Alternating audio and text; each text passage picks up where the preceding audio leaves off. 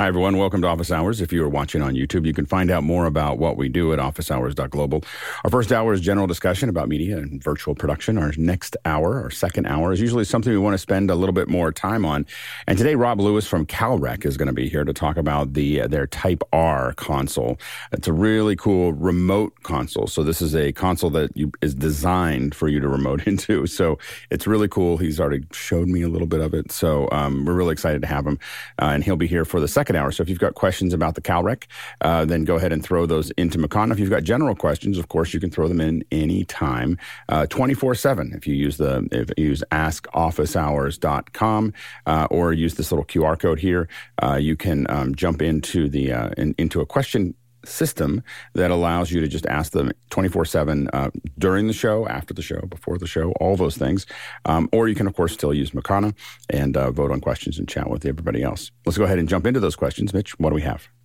Thank you, Alex. Uh, first in, Peter Moore from Auckland, New Zealand. Roland has released the Gaia 2 synth 13 years after the original Gaia released in 2010.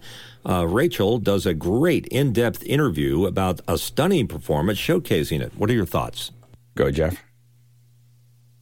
So I'm, you know, I understand synth, but I'm not a synth guy. I think if you are a synth person, uh, you really want to dive into this and take a look. It it seems to have amazing uh, features and control. And uh, I think if you're a synth person, after you take a look at these kind of review videos, you'll know whether the Gaia is for you. Um, but it certainly seems like uh, you know Roland is stepping up. But it's a you know you have to be a synth person to be really into this. Next question. Next one in from John Pewitt in uh, Huntersville, North Carolina.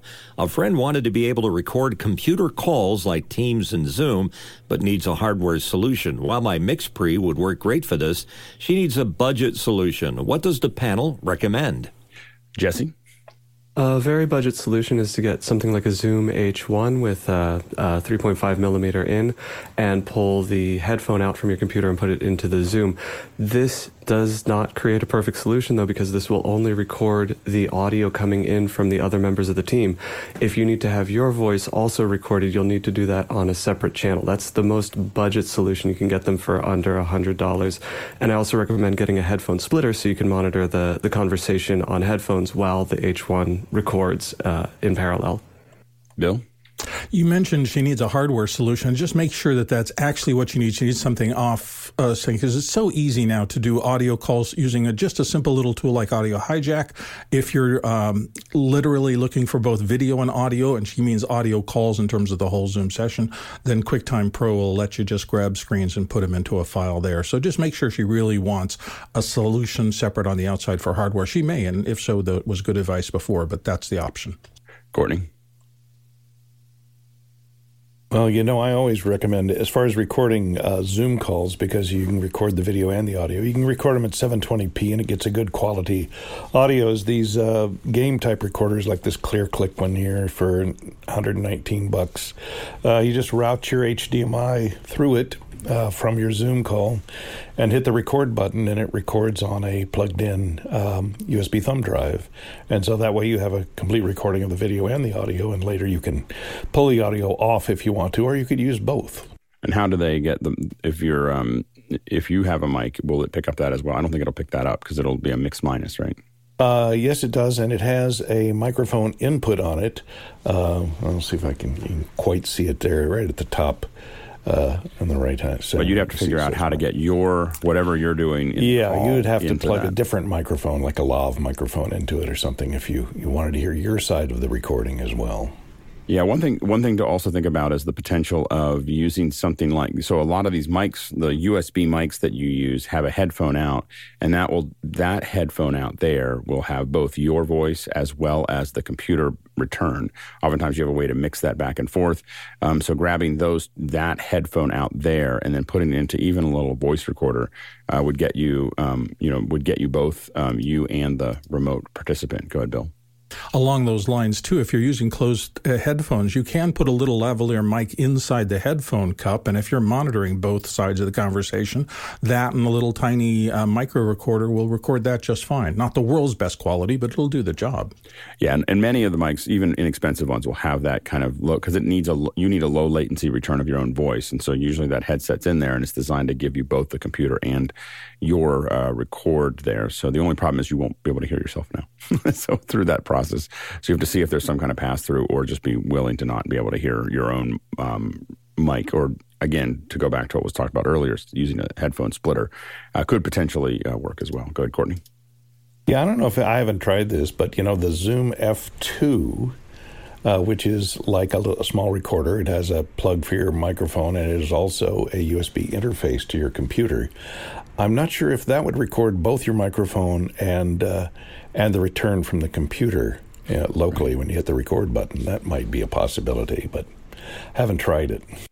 Next question. From John Preto in Las Vegas, Nevada. Any feedback on Zoomtopia's keynotes yesterday? Go, John. I thought that out of all the presenters that I watched, I thought that Braden did the best job. He he came out with the wide stance. Uh, what's his name with the hair Air Force One from Apple? Does this wide superhero stance. Oh, yeah. They're coached to do that, Alex. I don't know. It just looks really. Greg. Federighi or yeah, Greg Federighi. Yeah, I'm not crazy about the integration of all the communication uh, tools inside of Zoom. I just, I, I, I think they're trying to be Microsoft or Google. I don't see, I don't see it. Yeah, I mean, I, I think that it is. Uh, I have to admit that I there's a you know there's a second window that opens up every time Zoom pops open that is all these other things, and to me, it's just all these other things, and I just I just close it and go back to what I was doing. I think that they have a hard. I think the hard part is is that I'm sure that the number one reason that they're given that oh why haven't you moved from Teams to because you, you always do this. Your, your, your salespeople are out there calling people and they're saying you're using Teams. Why don't you use Zoom? And they said well Teams has this this this and this. So they're giving the list. The problem is would they actually change if you added all those features? And the answer is generally no because it's just too heavy for them to do it. They may get some some penetration in that area, but I think that the other side of it is you have a lot of Zoom users who aren't really looking for Zoom to do anything else than what it what they're used to doing with it. And I think that it is I do feel like it's the all the other communication tools are a distraction from them doing what they do well really well. You know, and I, I you know, I think that uh, I, I, feel like Zoom had a lead, um, you know, or still has a lead uh, in video in the actual meeting part, the part that they were specializing in. But I don't know how long it will last. You know, I think that they're spending so much time on things that I think, uh, you know, that maybe getting some traction, but are things that most of us don't care about. Most of their core users don't care about. Um, I think that that's a, it's a pretty big challenge. Yeah, go ahead, Mitchell. I enjoyed seeing some of our very own office hours people uh, with the IVI uh, device. John Idelson, Ray Franklin, uh, Guy Co- uh, Cochran. Can you explain for the listeners the IVI? Yeah, the IVI is a uh, uh, a one piece telestrator Interrotron device for Zoom. In other words, it allows you to make eye contact, has a camera built in, audio. Um, it's a pretty neat thing. It probably will find a uh, interesting use in the medical industry. Is this, they, is this by Zoom or is it by somebody else? Uh, it's by an individual uh, doctors and eye doctors somewhere, I think, in uh, in the uh, in Aussie land. And uh, these gentlemen uh, are getting something really well put together. It's a very cool design. So I'm sorry I don't have it to show you, but uh, that was cool. And the other thing I saw that was really neat was Oliver Breidenbach, from the inventor of uh, mimoLive, walking around with a digital sandwich board. Digital, a digital sandwich. He had board? a sign on his back, a, oh. a large flat screen that had a QR code that interacted with his uh, website. So if you saw him walking around, you could snap the QR code. The uh, screen would change with your question, and he would answer it right on the spot. It's pretty That's cool. Funny. That's funny. Um, the uh, yeah, I think that the high, you know, I think that they were showing some production tools as well, some hardware um, that was there. Though There's there's Oliver. Oh, that's great. Um, the uh, uh, I believe that the it sounded like the Zoom booth itself, or where they were showing a lot of that hardware, was a pretty popular location. Um, I saw a couple photos from there, so so we'll have to we'll, we'll get caught up on, on what those are once that team gets out of uh, out of Zoom land, out of Zoomtopia land. As far as the keynote goes, you know, I think that they, uh, I, I, do think that they need to um, you know, this from pure technical perspective, um, I think that it was a little challenged. You know, I think that the the Unreal stuff on the back end was really cool, like the you know what they were doing with the Zoom participants live. Um, the LED walls were probably not quite the ones that they needed, um, uh, nor you know, and the lighting was a little bit um, a little rough. And so um, so anyway, so I think those were the challenges that they had that that to me are kind of basic ball handling skills today. I mean, 15 years ago we had trouble with that, but it's it, it's I think some hopefully they can they can tighten that up for the next year. Next uh, next question. And it's been from Paul Wallace in Austin, Texas. What was the highlight of your Zoomtopia experience, and what was Oliver Breidenbach carrying around? And uh, what about Ray and John's presentation on eye contact on that new telestrator? I think we just talked about that a little bit, and I, I, I don't think we some of us have seen it. Were they jumping into after hours? Is this where we were watching it, or was it a? I'm not sure where those things were being posted. So, um, but uh, yeah, I don't know where I don't know where people were seeing that, all of these things. so I'm not sure where that was coming up. Uh, next question. Douglas Carmichael with a question: What has your experience been with Unreal Engine 5 on the Mac? What I've heard, some of the more advanced features are PC only. Yeah, in general, um, some of the more advanced features are PC are PC only, and and it's definitely more stable on the PC than it is on the Mac, and, and this is the with UE um, UE5 as well. Obviously, the relationship with Epic and, and Apple is strained, so it doesn't mean that Epic's not doing any development, but they're you know the they're not in you know uh, uh, first country status with Apple, so uh, because they're suing them, and so so that that that doesn't buy you a lot. So I think that they're um, you know not getting probably not keeping up quite with uh, what's happening. Unity has has got a more inside the you know I don't think Unity is necessarily the, the be all end all, but it has a more inside connection to Apple right now, and so I think that that's probably affecting uh, how Unreal Engine works on the Mac. Next question. Jeff Cohen in Miami Beach, Florida, and right here. Why didn't you tell me Apple made voice isolation into a DAW AU plugin? Uh, the AU Sound Isolation is the name of the plugin. Also works live in mixers like SoundDesk. No settings, just works. But thoughts on the resulting quality? Go, Jeff. Yeah, I was amazed. I was just looking through the, the, the plugins and saw that and looked it up, and and so it is the same thing that if you're in FaceTime and you uh, use their mic settings. Um, this now is just turned into a plugin. Uh, I tried it briefly. Um, I can turn it on now if anyone's interested, but I tried it briefly. It, it there's again no settings really, just a wet dry mix, uh, but it works great. Um, you know, I, I I wasn't thrilled with the quality, but it was better than I guess if you have a jet engine behind you, it'll take that out and you'll sound better than that. So I'm just curious if anyone else has tried it. Yeah, go Bill. The code for doing isolation of a voice against background has been evolving incredibly quickly. I mean, we didn't have very many tools other than Cedar and, and then eventually Noise Assist and those kind of things. And for, for a decade. And then suddenly, I think about five years ago, it just started breaking loose, and there's so much of this code out there now that works remarkably well. Uh, also, remember, Apple's been saying a long time we don't talk about a lot of our AI stuff, but we've been working on it. And I think this is one of those uh, subsets of that. It works remarkably well for me in circumstances. It's one of the reasons I'm able to work in this room rather than having to go into my voice booth, even for my commercial voice work now. Um, it's just gotten much better. If you have moderate to low uh, sound, little fans and things like that. You can get an almost perfectly pristine sound out of a regular microphone in those kind of circumstances. If you get into an industrial setting or something like that, do not expect the magic button where you're going to turn it on and everything is going to completely go away and your voice is going to be pristinely separated. But it is a fabulous thing, and where I think uh, people who want to do clean voice recording are lucky to have these new tools in play. Go ahead, Courtney. Yeah, I haven't heard it, but I was wondering if it if it only removes repetitive sound or repeating sound, uh, like like a fan noise or something that, or a hum or a buzz or anything that can be modeled and, and added in an inverse. But these new AI filters are actually modeling your voice and then removing everything that doesn't match that model uh, which uh, may be what this is doing. And it, that way it's good with transitory sounds like, you know, the kid crying in the next room or uh, your dog barking, those kind of things. Uh, yeah, next question. Peter Moore from Auckland, New Zealand asked The YouTube Apple TV app has had significant features added recently. For example, clicking on the description now shows a panel on the right hand side which allows you to view a full scrollable description. Now view and rate comments, etc. Yeah, I, I, I have to admit that I um, mostly just hit play. Sometimes I hit the little the little trick is figuring out how to properly hit the upper corners of your of your um, controller.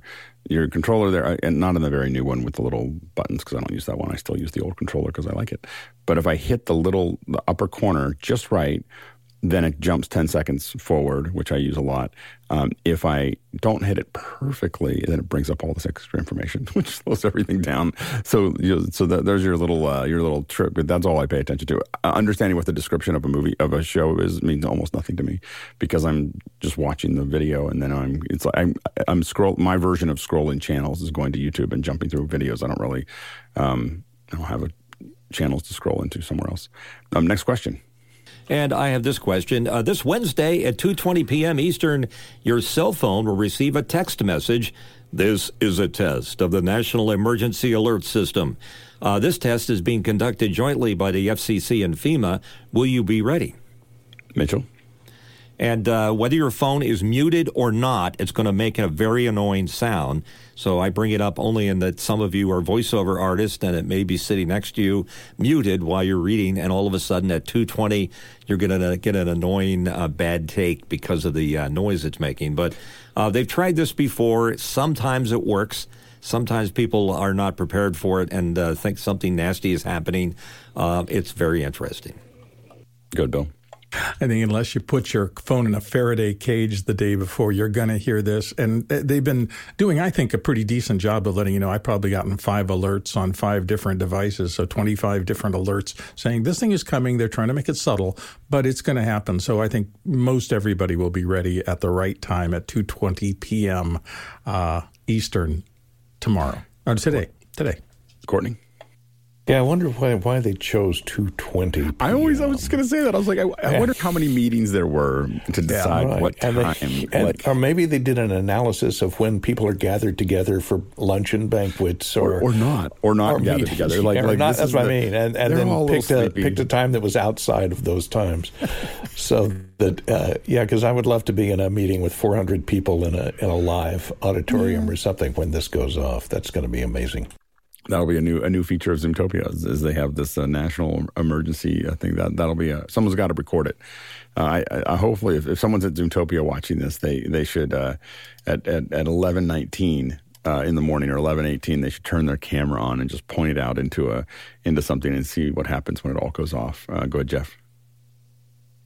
Um, you know, this is interesting because I've seen a lot of people talking about this, not just kind of letting people know talking about it. People have theories and everything else. I don't, I don't know why. I think it's a good thing that they're letting everyone know this is going to happen. So, and hopefully it says this is a test, not like the, you know, the Hawaii thing where like missile inbound or something like that.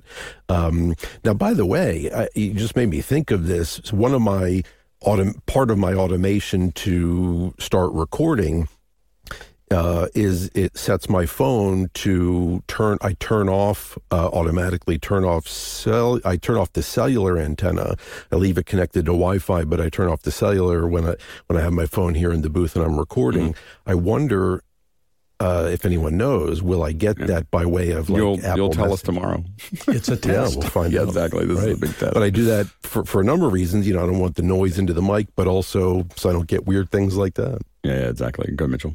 Yeah, just a note: uh, our friends uh, in Europe and the rest of the world will not receive this test. Hopefully, it's not but a global. If it does happen, let us know. That there, that's the next step is the global uh, warning, the global warning sig- signal. Go ahead, Chris. That's creepy.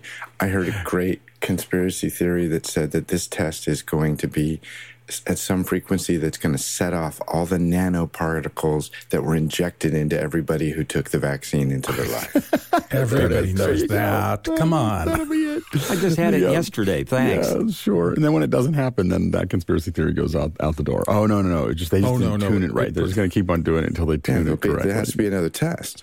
Oof. Um, yeah, but it, it may not be bad. The other thing, the other article that we that I saw today was we are now in the maximum. What was it?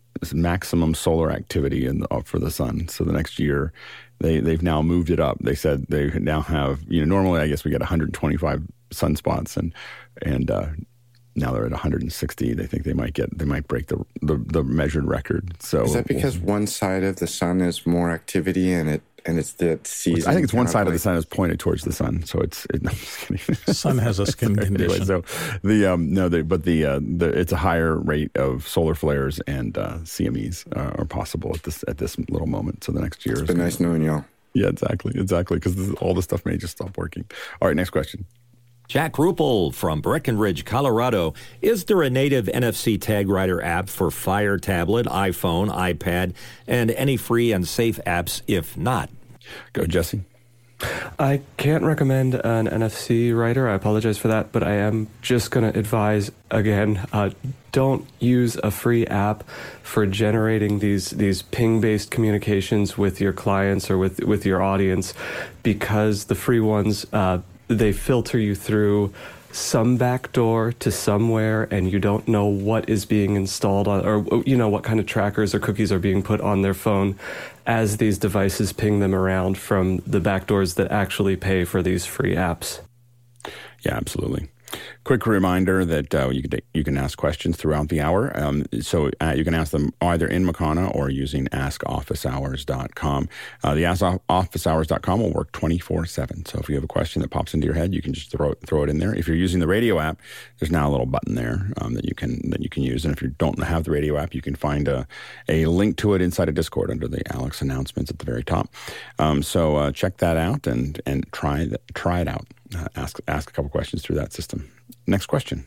Here's a example of one of those questions that came in via the QR code. What is it that Pro Tools can do that Logic can't, and where does Digital Performer fit in? And this is from Chester Sweeney in Las Vegas. Uh, go ahead, Jeff. So each of the the DAWs, and there's many of them out there, have their strengths and their weaknesses. Um, I would say that Pro Tools is the one that probably fits across all the different types of audio production the best, meaning it will do standard music production. It will do spoken word. It will do uh, sound for film and television production. So the the thing that Pro Tools primarily can do that Logic doesn't do as well is all the time code based synchronization um, and larger, larger, larger systems that are needed for film production. Uh, Logic excels at uh, easy music production. Uh, well, easy and quick. There's a lot of great uh, built-in tools, virtual instruments, um, things like Ableton Live work great in uh, bars and beats based uh, editing and developing uh, loops and developing uh, those kind of uh, productions that build like that and actually can happen live where you can trigger uh, portions of the program live to turn on and off and work in loops. Um, things like Pyramix and Nuendo and those kind of things may and um, whatever it's called now, Sonic Blade, have really, really, really strong uh, crossfade uh, capability and can so do very precise musical editing. So those tend to work more in like classical music. So each of them has their own strength, and I think Pro Tools is the one that kind of uh, maybe isn't the strongest in any one area except for uh, audio for film and television, but is the strongest generally across all of that. And by the way, if you want to see some great uh, logic tutorials or, or just walkthroughs, um, Finneas uh, Eilish, uh, Eilish's brother, um, builds all this stuff in, in Logic, and uh, he's got some stuff on YouTube that is kind of mind blowing. I think one of Billie Eilish's songs is actually ships with Logic if you download it, and so you see all the tracks there. So it's kind of kind of slick. Next question. From Paul Wallace in Austin, Texas, will the FAA outlaw all Chinese drones, for example, the DJI? And will this destroy DJI? It's already illegal now to fly anything above half a pound. Courtney? Uh, no, I don't think they're going to uh, make that illegal because then half of the stuff the military uses would be grounded. Uh, because uh, I think more than likely the FCC may have some issues with uh, DJI with their video transmission uh, frequencies because I'm not sure they're obeying all the laws there in transmission levels and height and all of that stuff, and, and they're transmitting video. But the FAA, their control is over airspace and really airspace really doesn't have anything to do with uh, uh, data communications as far as you know uh, sending data back to a foreign country. Uh, so I don't think uh, they would be the agency that would outlaw them. It would be some kind of legislative action that happens uh, to try and outlaw them over something with a foreign something from a foreign country. You know. Go, Jesse. Um, I believe I, I, lo- I, looked this up a little bit, and I believe that what's happening is politicians are leaning on the FAA to try to get um, foreign-built drones out of government use, and I think that this is not a terrible idea because when you're flying a DJI drone and uh, all that flight data is connected to your DJI app, and there can also be the potential for all the video and photo files. So if you're surveying a military base, uh, you don't really, like an American military base, you don't really want DJI to have access to all the locations on that base. So I understand why politicians are trying to put some pressure on um, on the FAA to put some pressure on to get to get these things banned, but uh, they will not ban DJI drones. Uh, at large across all um, all industries in America, this will not destroy DJI. It's too useful, um, and not to what was the third one? Oh, uh, and it's already illegal now to fly anything above half a pound if you don't have a license, but you can become licensed and then you can fly drones that weigh more than half a pound. Not to allay all your fears, please keep an eye on the increased drone purchases by police forces. Uh, there are, I believe, reasons to be worried about uh, too many drones in the government, not not enough drones in the government. Good, Mitchell. Uh, Courtney brings up a good point about the RF power uh, violating FCC rules because effective radiated power, even if it's a small amount, is a combination of the height above average terrain, and these drones can go up there pretty high, and uh, the powers, which basically means that the higher you go, the lower the power should be in order to get an ERP that's uh, legal. So you may have a point there, Courtney. And there have been some bans, I think, that um, state owned organization or state-run organizations in Florida, for instance, I don't think can use DJI um, uh, drones, and so and it has been uh, talked about of how it's crippled some of their agencies because they were using them for mapping and so on and so forth. Um, so yeah, it'll be it'll be interesting. I, I I would be very surprised if they if they go down that path. It is a a point of you know danger uh, for you know if you look at the you know what's happening in Ukraine, the uh, the what's happening with drones in general is it, they are evolving very very fast because of the of the um, pressure. So um, you know what we had a year ago or two years ago will be very different than what we have in three or four years from now, from a point of you know again from risk risk factors and so on and so forth. Just because uh, there's so much evolution going on right now in in uh, in Ukraine. Next question. Alexander Knight in Port Coquitlam, British Columbia, Canada. Does anyone make a cage with a VESA mount for the Elgato Stream Deck XL that would allow me to mount it on an articulated monitor arm? Jeff? Yeah, um, this, you know, they make. I, I would look at uh, shelves. I, I, was waiting to see if anyone else knew uh, uh, of something that uh, might be better. They make these shelves. Um, I don't know why that's not showing, but if you uh, if you search for DJ equipment. Um, uh, you know, for DJs, they they have all kinds of things. Can you see that now? Yeah. Um, so, the, and I use something very similar uh, where you can you can adjust, uh, for instance, the arms so they're not getting in the way, and they hold it in, and they mount to the arm. You, you can see on there it has a, it has a VESA mount. But if you just search for DJ equipment, there's all kind of mounts for all the various little goodies that DJs have on arms and a, and a, um, uh, DJ stands. Good, Bill. I just did a general search under Stream Deck mounts and came up with page after page of variations with all sorts of back ends on them. So I can't imagine that a VESA mount wouldn't be uh, relative to this. It seems like a lot of people want to do what you're doing, and there were all sorts of options enabled for you to do it. So just do a little Googling around. I think you should find something that'll fit you just fine, Alexander.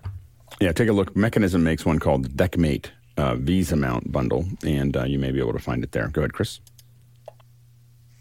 I want to remind people, I've mentioned this before, there is a product by 3M called uh, VHB tape, very high bond, and it is um, it is Mad Max level double stick tape. It's like for the apocalypse.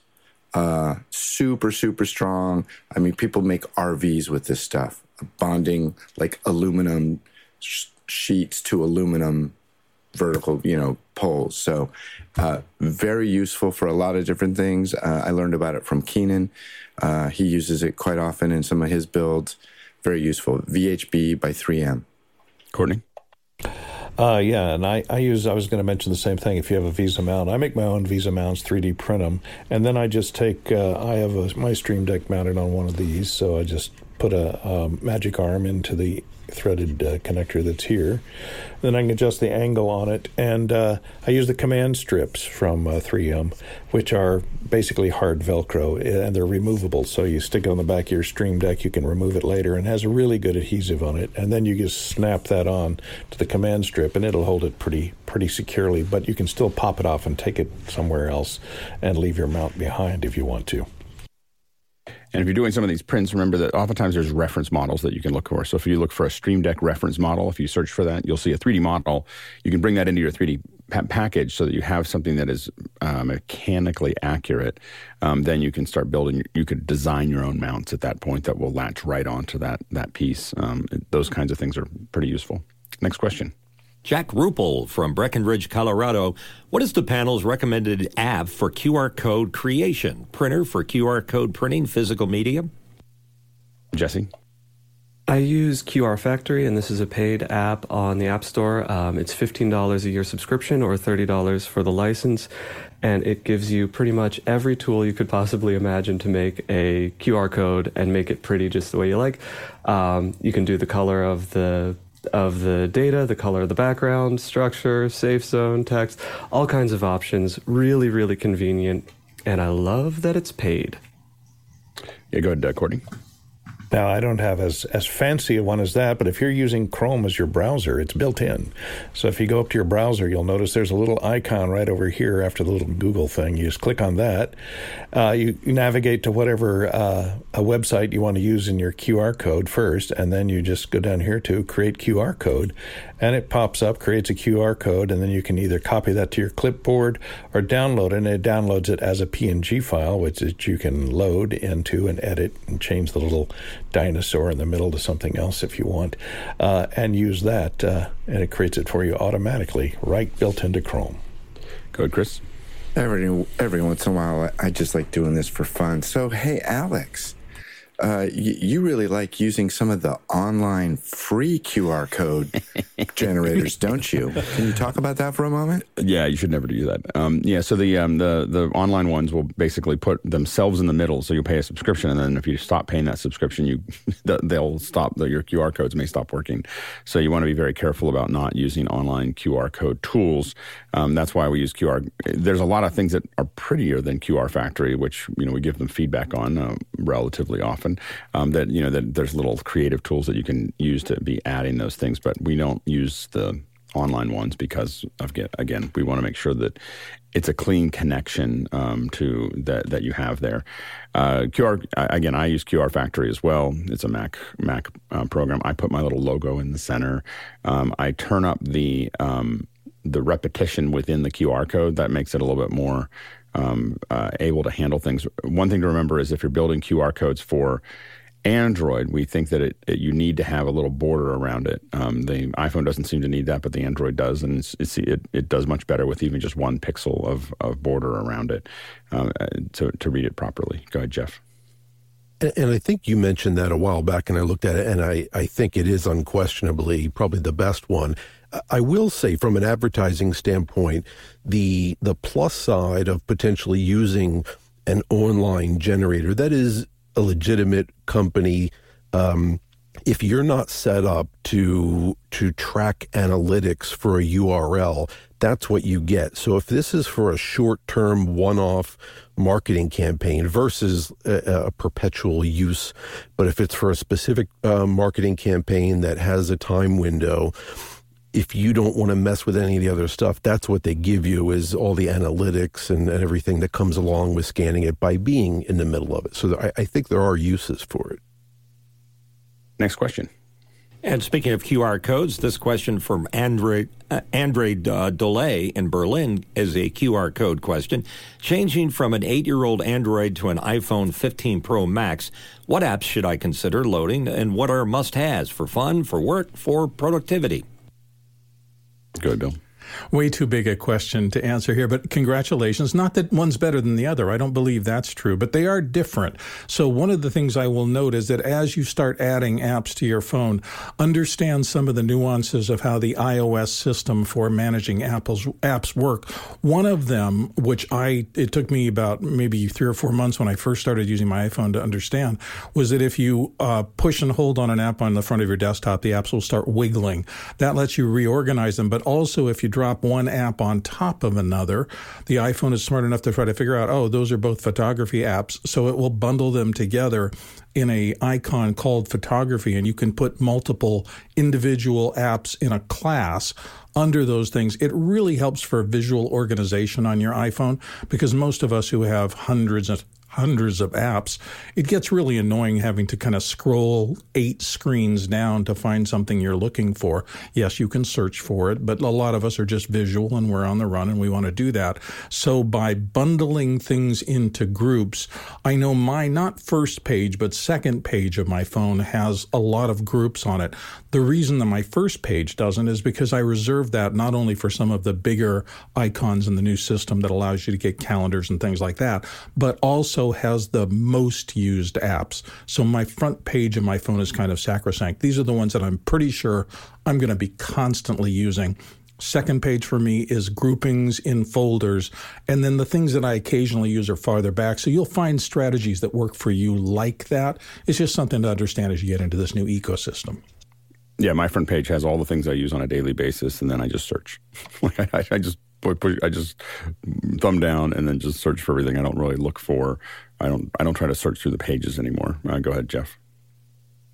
I think if you're moving from an eight year, I mean, really any eight year old phone, but the fact that you're going from an eight year old Android to an iPhone, I think one of the things you'll want to have handy is the Breathe app, which is uh, one of the built in native relaxation, because you're going to be so overwhelmed with all of the new things that have opened up for you that you just simply have not been able to do uh, breathe. But uh, kidding aside, one of the things Apple has really focused on is health. Uh, I'm not completely up to speed to what uh, Google offers, but there are a lot of health functionality built into iOS and Breathe is one of them, but there's a number of them uh, syncing with your medical provider if they support the systems. There's uh, medication reminders and tracking, a whole number of health. I mean, they've really gone hard and are continuing to go hard into the health market.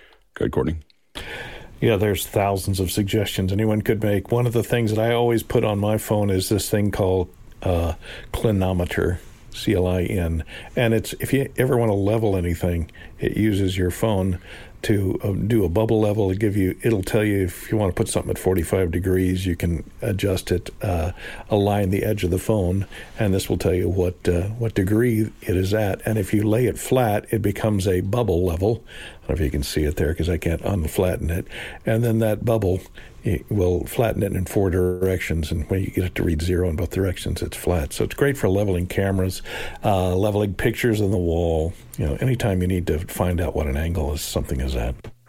Yeah, and that is also as you get into the iPhone. Um, there's a, there's an app that ships with the iPhone called Measure, which also has a bubble level built into it. It's just part of the uh, the app. It also has this measuring tool here that will actually um, you can use a an arrow if, if you have the new iPhone you can you'll see a little button or a plus, and you can point at something in the room and just tap on the plus, and it'll set a point. And then you just go over and look at another point in the room and hit the plus button again, and it'll tell you what the distance is between it. And we've done laser measuring against that, even when we're walking. I've I've walked, I've taken dropped a point, walked across the room, and dropped another point, and it was within an inch of a laser measure doing the same thing. It's kind of it's kind of amazing. Um, so anyway, so uh, so there's that's built into it. of course, you know there's things like Discord um, that you're going to want to have in there. Polycam is a good one if you want to start. It's, there's a subscription, but if you want to do 3D models um, or build, I build quick 3D 3D models of rooms and stuff that we have to work in with Polycam, um, and I find that one to be the best one to use in general. Um, Blackmagic's camera is free and it is uh, very, very effective. Um, and I think that it's going to be really interesting for a lot of the stuff that we do. Um, those are the ones that, that kind of jump out at first. Of course, the Zoom app and and the radio app for uh, office hours, which you can find in Discord. Uh, go ahead, Chris. Yeah, there's this one I've been using down here. It's this green one. It's called Phone, I think, and it's great. You can with a you can use a phone as a phone. It doesn't work numbers, that well with the appropriate numbers, you can actually talk to people that aren't with you remotely. But it doesn't. It gets worse. That, that, doesn't work on the iPhone. You have to use FaceTime. Work great. I think that's the. It doesn't work, great. work great. I think they're working on it. Yeah.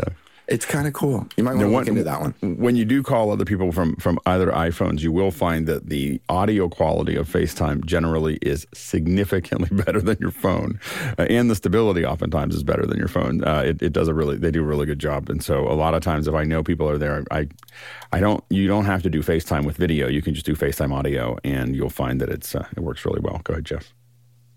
Yeah, it, it's funny that Chris mentioned that because I finally, it was a few months ago, but finally took the phone off of the bottom dock. It, it was not a frequently enough used app uh, that I needed it on the bottom dock. Yeah, you go, Jeff.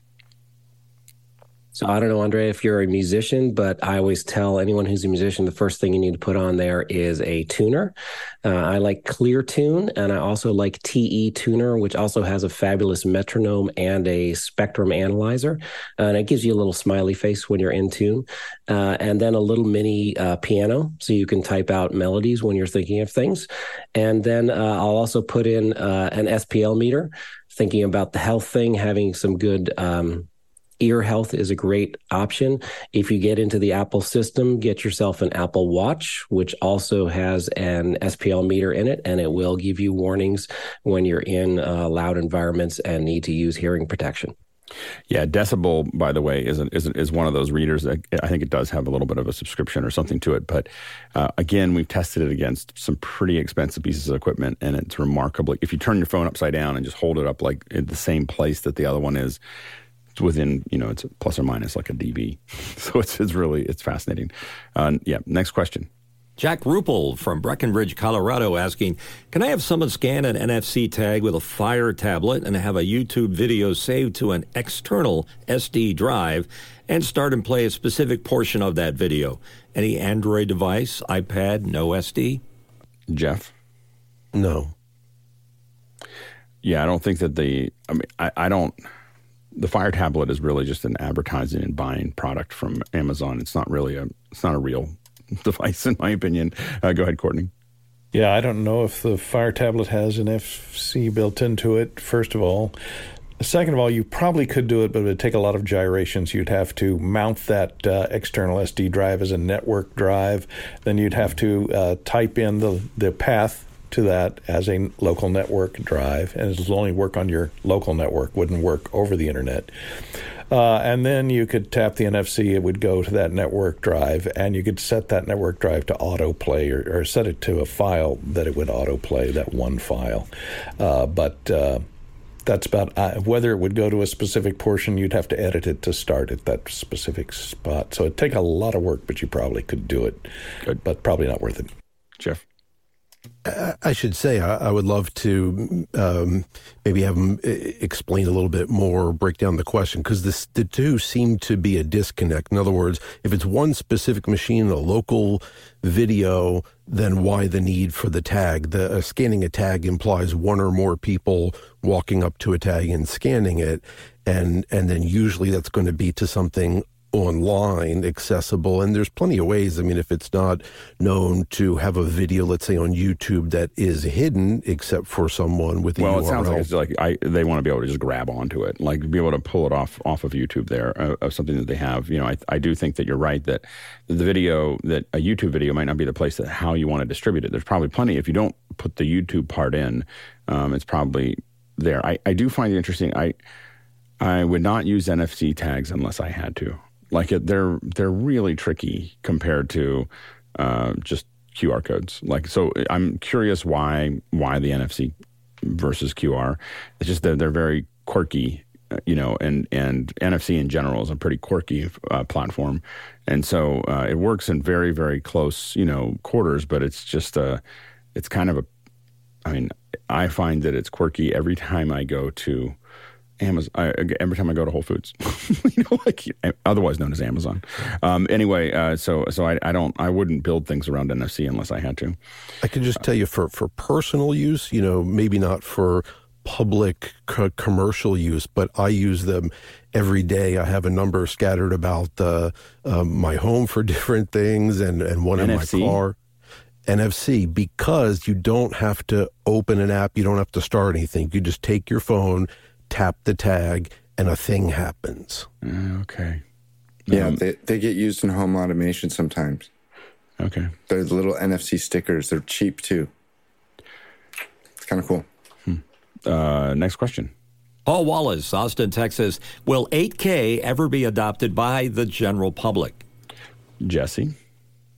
I'm going to say not really because of the law of diminished returns. Pretty much anything past 4K is hard for the eye to distinguish. You'd have to be sitting pretty close to your 4K monitor to be counting pixels, and it just it, the the the uh, scale, the cost. It just goes up like a straight line the more K you add, but the benefit to the average eyeball is it becomes negligible very fast.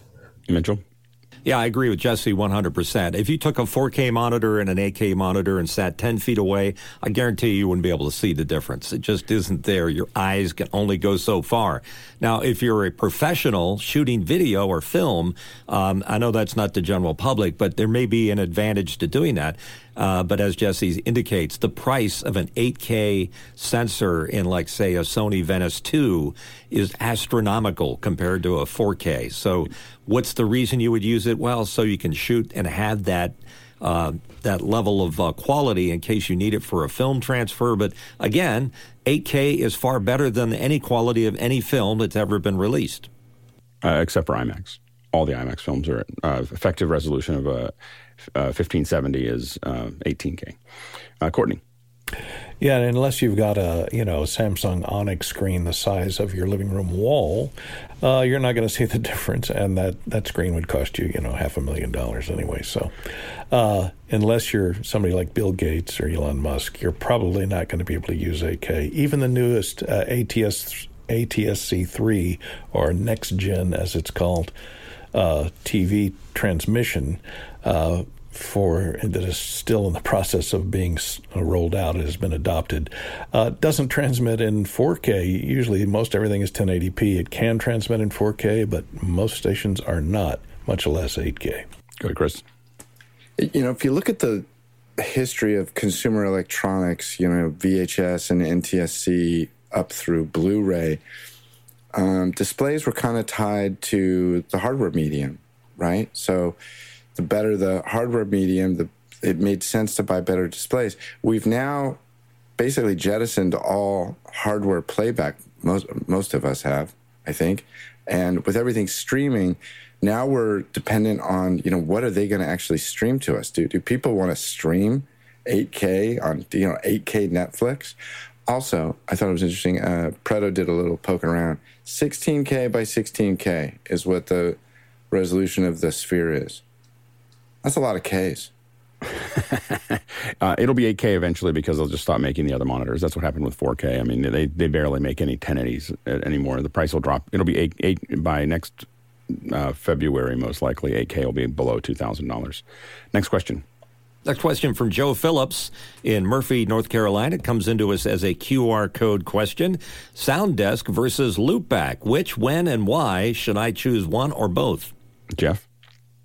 Uh, if I'm not mistaken, and, and some of the folks uh, can correct me if I'm wrong, Loopback does not let you use plugins or, or any effects. So it's it's fabulous for doing complex routing, and maybe Chris will indulge us and show us one of the many complex routing configs he has with loopback. And and once you figure all that out and you save that preset it's wonderful. Sounddesk is a true mixer. So you have channels and you can create custom mixes of various sources but each channel like a real mixer you can uh, dial in the sound. It actually comes with a number of good uh, native plugins for each channel, but it also supports standard plugins. Uh, AU, I know AU, I'm not sure about VST, but it, so you can use plugins live through that. Like, by the way, the uh, the newly discovered Apple um, uh, voice isolation through SoundDesk. Go, Jeff. I'm sorry. Yeah, I uh, think Chris? Jeff had a pretty good synopsis of that, so I'll send it off to Chris. Go, Chris. Yeah, I mean, I could show you a little bit. Uh, I, I think that the two products are different. Uh, um, so Loopback is, I think of Loopback as a patch bay. Okay, this is this is how I patch all my apps into my sound desk, and here's my sound desk. And so each one of these apps or types of apps, like I have, uh, if you come over here, I have all my browsers on one fader and I can turn them all up in QuickTime. And I think I have After Effects in here too. The output of my Blackmagic comes in here. Here's Zoom. Here's my headphones. And this is what I want to send out to the world. You can do all of that kind of stuff uh, with uh, Loopback and um, what's the other one? Audio hijack. other- Audio hijack. Hijack. Yeah. And, and, and our friend Felipe has the most incredible audio hijack setup I've ever seen uh, for doing live streaming things. And to him, it makes perfect sense.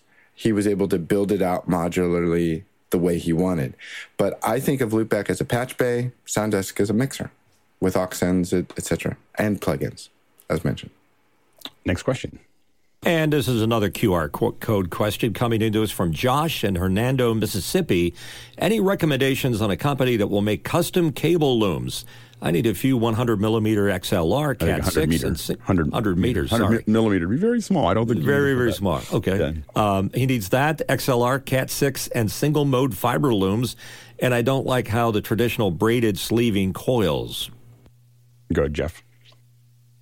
couple companies that I would uh, inquire with would be Redco, uh, Performance Audio, and Marker Tech. Um, I'm not sure about all of those in one jacket. I've not seen Fiber and Cat 6 and uh, an XLR audio line altogether.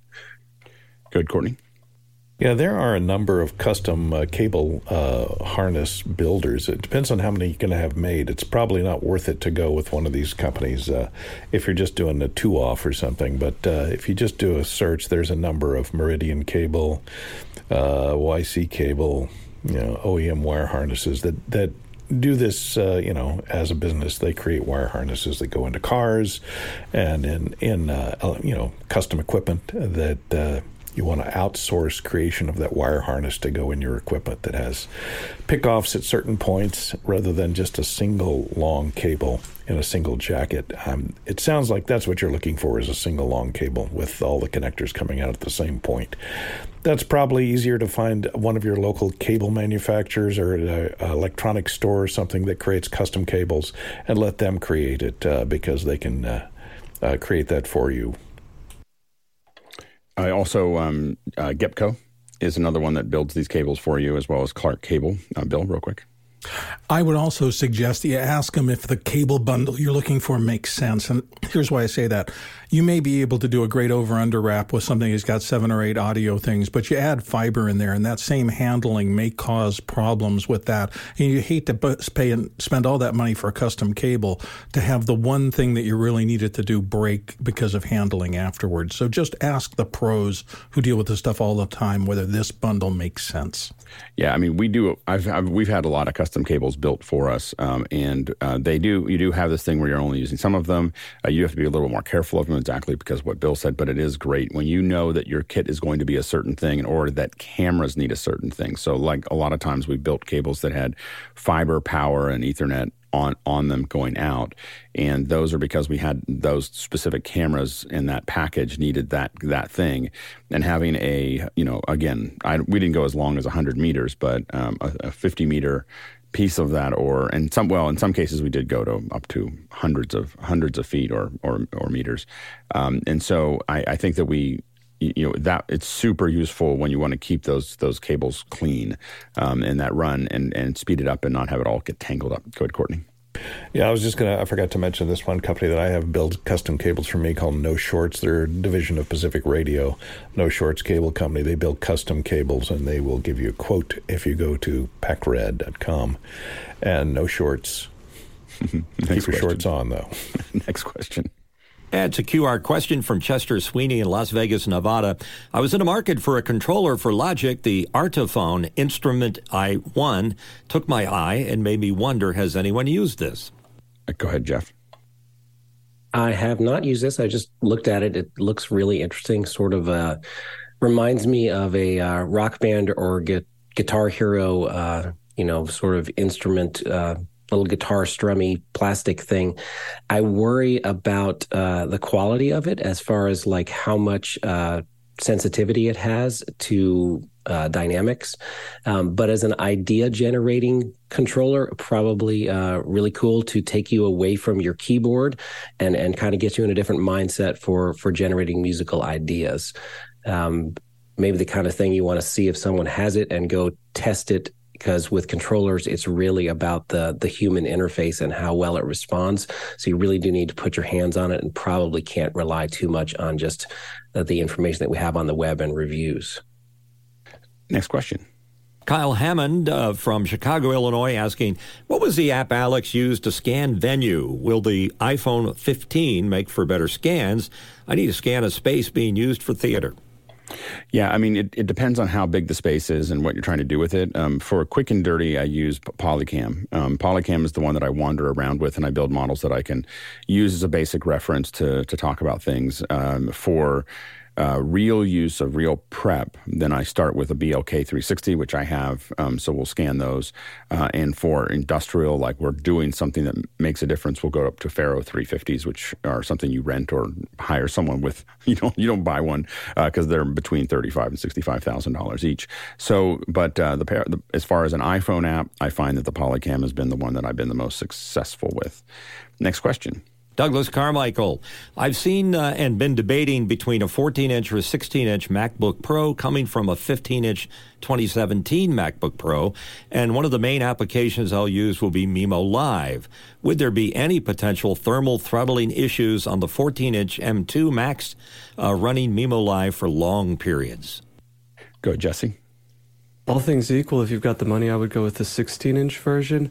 Uh, that said, perhaps we are overly cautious about this, but we don't do any continuous video processing for any live anything on a laptop. We want something with much better heat circulation than what a laptop can offer. So you might consider getting the smaller laptop and running mimoLive off of something like a Mac Mini or a Mac Studio. Good, Bill. I'm sitting in front of a 16 inch MacBook Pro M2 with the Max chip in it, and I am astonished that my old Intel MacBook ran about eight times hotter. I used to put my fingers up just below the screen to test about heat. I would constantly get, wow, the laptop's getting a little hot. Since I moved to this machine, I've not had one day where it's been more than a few degrees above normal. And this is doing the Zoom session every day. Now, that's not the world's most complex processor hit, but it seems like they've got thermals pretty well under control, and I wouldn't worry about it. Uh, pick the one that you think best fits what you need to do. I don't think it'll be a problem. Go ahead, Jeff. I went from a 15 inch MacBook Pro to the 16 inch. And the one thing I would caution you, I, I, would not change what I did, but I would caution you to get to an Apple store and check them out or find someone that has it because it was quite a lot larger and thicker and heavier than I expected it to be. Yeah, amen to that. They are pretty big. uh, you know, I, I think that uh, I, again, I'll keep on coming back to I, I would not get a I have a 13 or 14 inch. I'm not sure which one it is, but they're horrible on the road to, work with. I mean, unless you have a external monitor, the keyboard is really small and the screen's really small. And um, I, I, I haven't got a new laptop because I haven't had the need for a new one, so I still carry that one around, but I, I don't enjoy it. So I would I would think about that really hard. Uh, coming up uh, in the next uh, next couple minutes, we're going to have we have um, Rob Lewis here from Calrec. But uh, coming up in the rest of the day, we've got a couple things that are kind of interesting. Um, we have a behind the scenes tour of Zoomtopia with Sam Kakaiko, and that's going to be at 9:45 a.m. in inside of uh, after hours. So jump in for that. Then you can see some of the stuff that Zoom has been working on there for events. Also, Squares TV Application Lab uh, is going to be at 1 or 10 10 a.m. Um, also on Wednesday. That's a regular lab um, that's Michael Forrest uh, runs on, on Squares TV. Um, so that's at 1 p.m. Eastern Standard Time. A quick reminder that we have a panel, new panelists uh, meeting, and that happens at uh, um, 9 a.m. That's going to be 9 a.m. right after. Uh, our new panelist meeting is going to be 9 a.m., which is right after the Saturday session. So 9 a.m. on Saturday, we have a new panelist meeting. If you're interested in being in the panel uh, and you'd like to find out more about it, you can go to officehours.global slash panelist. Just fill that form out and you'll get a, more instructions on how to join the panelist meeting on Saturday. Um, coming up uh, the rest of the week, we've got an iPhone. The iPhone update we'll talk about tomorrow. We'll just talk about what that means and how we're using it with Log and Apple ProRes and so on and so forth. Um, on Friday, cable management. How do we build them? How do we find them? How do we run them? we talked a little bit about that today. We'll talk about it more then. And then on uh, Saturday, of course, is our test day, and Sunday is our introspection day. So stay tuned for all of that, and we'll be right back with the second hour. Welcome back to the second hour, and we're really excited to have Rob Lewis here from Calrec. Um, a lot of you probably, a lot of us talk about Behringer and Yamaha and, and uh, a lot of the things that we use for events, but when you get into broadcast, um, Calrec is a mainstay. you see them in a lot of trucks and a lot of other things. And one of the things that uh, I thought was really interesting and, and, how I started talking to Rob was uh, we were talking about um, remote production and how do we have something that we can remote into and then still have all the tools that you would see in a typical Calrec. Um, and uh, or, or, any high end mixer. And so uh, so we started talking about. it. I just thought it'd be killer to have have it. And we're going to talk about the Type R remote production console. And uh, we're really excited to have Rob on to uh, to give us an introduction. Hey, Rob, can you can you hey. hear us? Okay. Hey. Hey, Alex. Again, thanks for uh, inviting me on.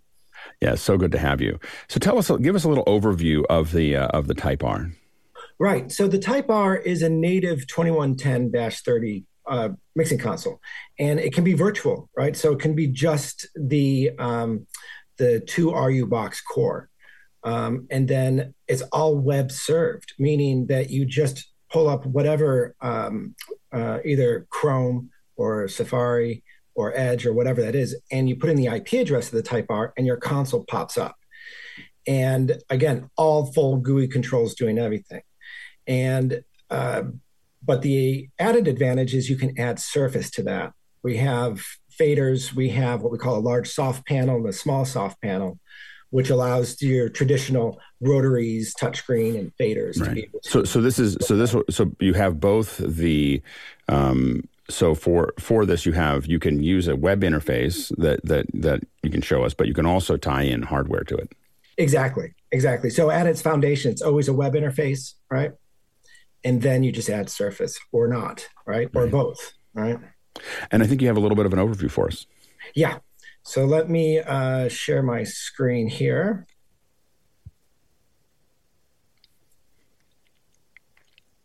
And for our listeners, as, as the screen's coming up, uh, there's, there's going to be a lot to unpack here. So if you've got questions, go ahead and start throwing those in, and we'll get to them after we go through the uh, the presentation. Go ahead, go ahead, Rob.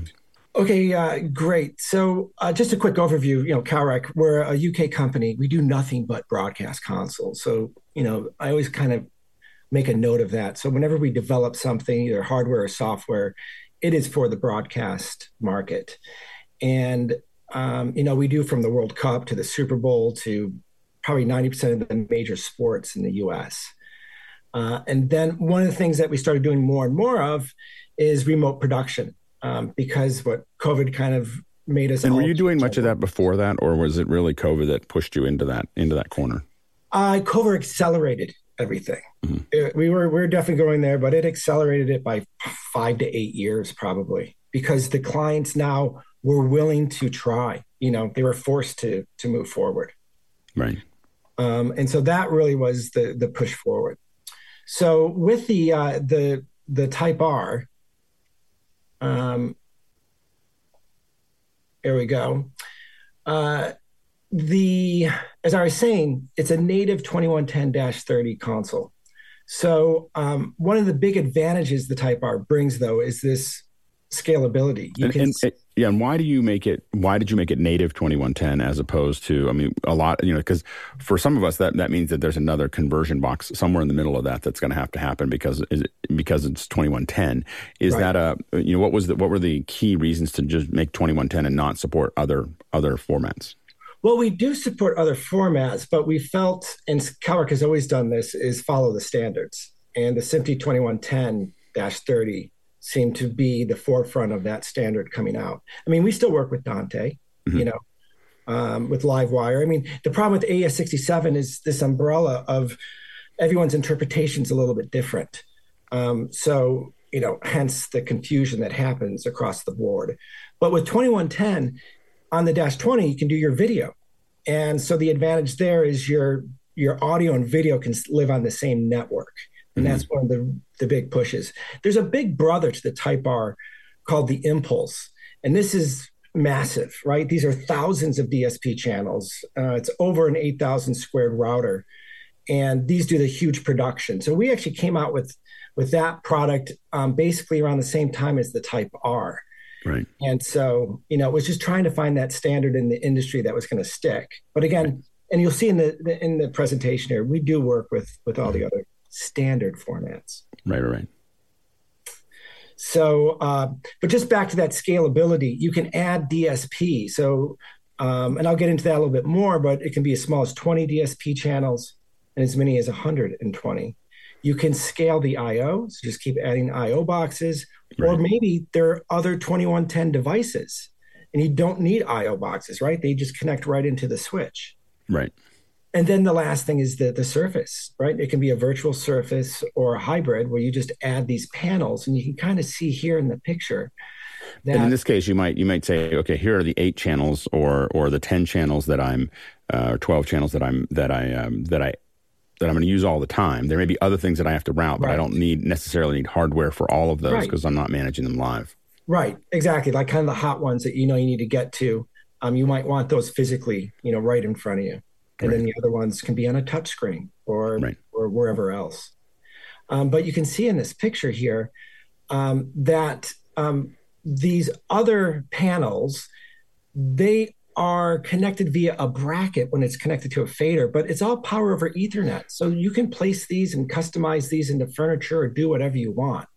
So there's just a lot of flexibility. And then the advantage you'll see on this one too is it's a little bit smaller form factor. So for remote production, when the when the A1 wants the mixer at their home, we're not bringing in this gigantic audio desk, right? It's something that they can manage. Right. Um, and again, and you can decide you may, you may want to split those up as well. So you may right, you exactly. can break them up to the you know and really um, design them around what you're what you're actually doing. Exactly. Exactly. So um, uh, kind of on this slide here, the biggest one is really the, the last bullet point, these three consoles per core. This is pretty cool because what you can do is you can have three completely discrete audio control rooms, one, two, and three. So a good example is a studio might start out with just one audio control room. And then maybe six months later, they decide to do a podcast and get a studio going for it. Well, you can just add another mixer to that core and not have to get any more hardware. Only other hardware you might need is I/O. And so this again allows for a lot of flexibility within the system. And you can have up to three discrete mixers, and that's discrete DSP, that's discrete bus outputs, that's discrete monitoring. So it's the whole shoot and match. Um, and as I mentioned, you can get 20 to 120 channels. Um, you can have up to 60 faders or up to 27 of these panels. So it can get quite big uh, if required. Again, it's kind of a nice thing scaling start small is everything working the way we thought it would work you know you don't have to have a big investment up front and eventually just kind of build it out to what your needs and requirements are got it and then what it offers so at our foundation, we're always about redundancy because we're in the broadcast world. So you can have a redundant core, probably necessary when you're doing multiple mixers. But again, it depends on the show you're doing. If it's not a a high availability show, you can maybe get away with it. Um, but um, I would say 97% of the feature functionality of the Type R matches our flagship product of the Argo and the Apollo and the Artemis. So it's fully loaded with all of the broadcast features. So everything you would expect from a professional um, console, broadcast console. And then just kind of dipping into a little bit of the um, the hardware. So you just kind of have that framed uh, out is what what it is. I'll stop start with this top box, which is the core. And so this is the foundation. This is a core. The console can be just this. So all of our gear is always redundant power supplies. But on the back of the core, we do give you some I/O. You have eight mic line in and out. Uh, you have four AES stereo balance in and out, and on these D sub uh, Tascam pinouts, 12 GPIOs, and then here's your AOIP connectivity. We have two cards. We support 2022-7 for the redundancy, and they do um, 256 channels in and out uh, each card, or 512. And then for the streams, it does uh, 64 streams. So again, these connections would connect to your AES67 switch for your audio. And then on the front of the panel, we give you status LEDs because there's audio on it. This is kind of nice. When you plug in a mic, you can quickly see if you're gonna if you have signal. You don't have to go in and see if it's patched or what have you. You can quickly recognize that hey, I do have signal. Um, and then here's a little bit of the health of the audio over IP, and then we give you a couple of uh, headphone outs. And so, the health, yeah. And so, and without the consoles that you showed us earlier, this is what you would end up with. This, this is the first thing. This is what you have here, um, and you put it in. And, and, again, this you can add those consoles somewhere else or or not. Uh, you can have a web interface, or you can have, or you can just have have this here. Exactly. So we have a lot of. Um, uh, clients that work with news automation systems like Ross Overdrive or Sony ELC or Ignite, and all they have is the core, you know, right? And and that's it. So it's a really clean, easy setup, and we probably have about eighty of these things out there. So, um, um, and again, they go, oh, we need a, a single fader panel. You know, they decided that maybe six months to twelve months later. Mm, right. You know, simple. You know, just just plug it in and it pops up. So that's the core. Okay. And then I'm just going to go over a couple of the IO boxes just to give you an idea. We have what's called the combo, which is the same IO spec that's on the back of the core. So you get another eight mic line in and out, four AES balanced in and out, six more GPIOs. And again, your primary and secondary connection to your AES67 network. And of course, you have your uh, redundant and main power supplies. And then above the D subs, we have RJ45s. They're in a studio hub wiring configuration. So just RJ45 in parallel, just another way to, to wire. And status LEDs on the front of the combo for IO, health of my AOIP, and then a couple more headphone outs on the combo. And then we have dedicated um, formats. So all analog, 16 mic line in and out, same connectivity, same setup. And then 8AS stereo. Again, same connectivity, same setup. And then probably the most popular um, IO box we have is this modular frame. And this is pretty cool because what it does is it takes all the standards of audio, your SDI embedders, D embedders, your Dante card, your MADI card, other analog in and out, or AES3, and you slot them into this 3RU box. And then this connects to the AES67 switch. And it really acts as a bidirectional translator, bringing everything from perhaps MADI to 2110 or from Dante to 2110 and going the other direction. So, and you can keep adding these boxes. The back plane's 512 in and out. Um, but if you need more, you just add another box. Again, back to that scalability. So that's really a lot of the IO. Um, I'm going to roll right into the um, surface and just quickly go over this, these things. So the fader panel, pretty self-explanatory, right? Six faders, six rotaries, whatever function I put in the rotary I'll see the uh, the feature set for it. So if it's a mic pre, I can see the gain, I can see phantom. If it's an send, I can see which send it is and its level. Um, I have six buttons, two above the rotary, two below it, two down here. Again, all customized, but normally it's going to be your mute or your PFL or your left to mono, right to mono.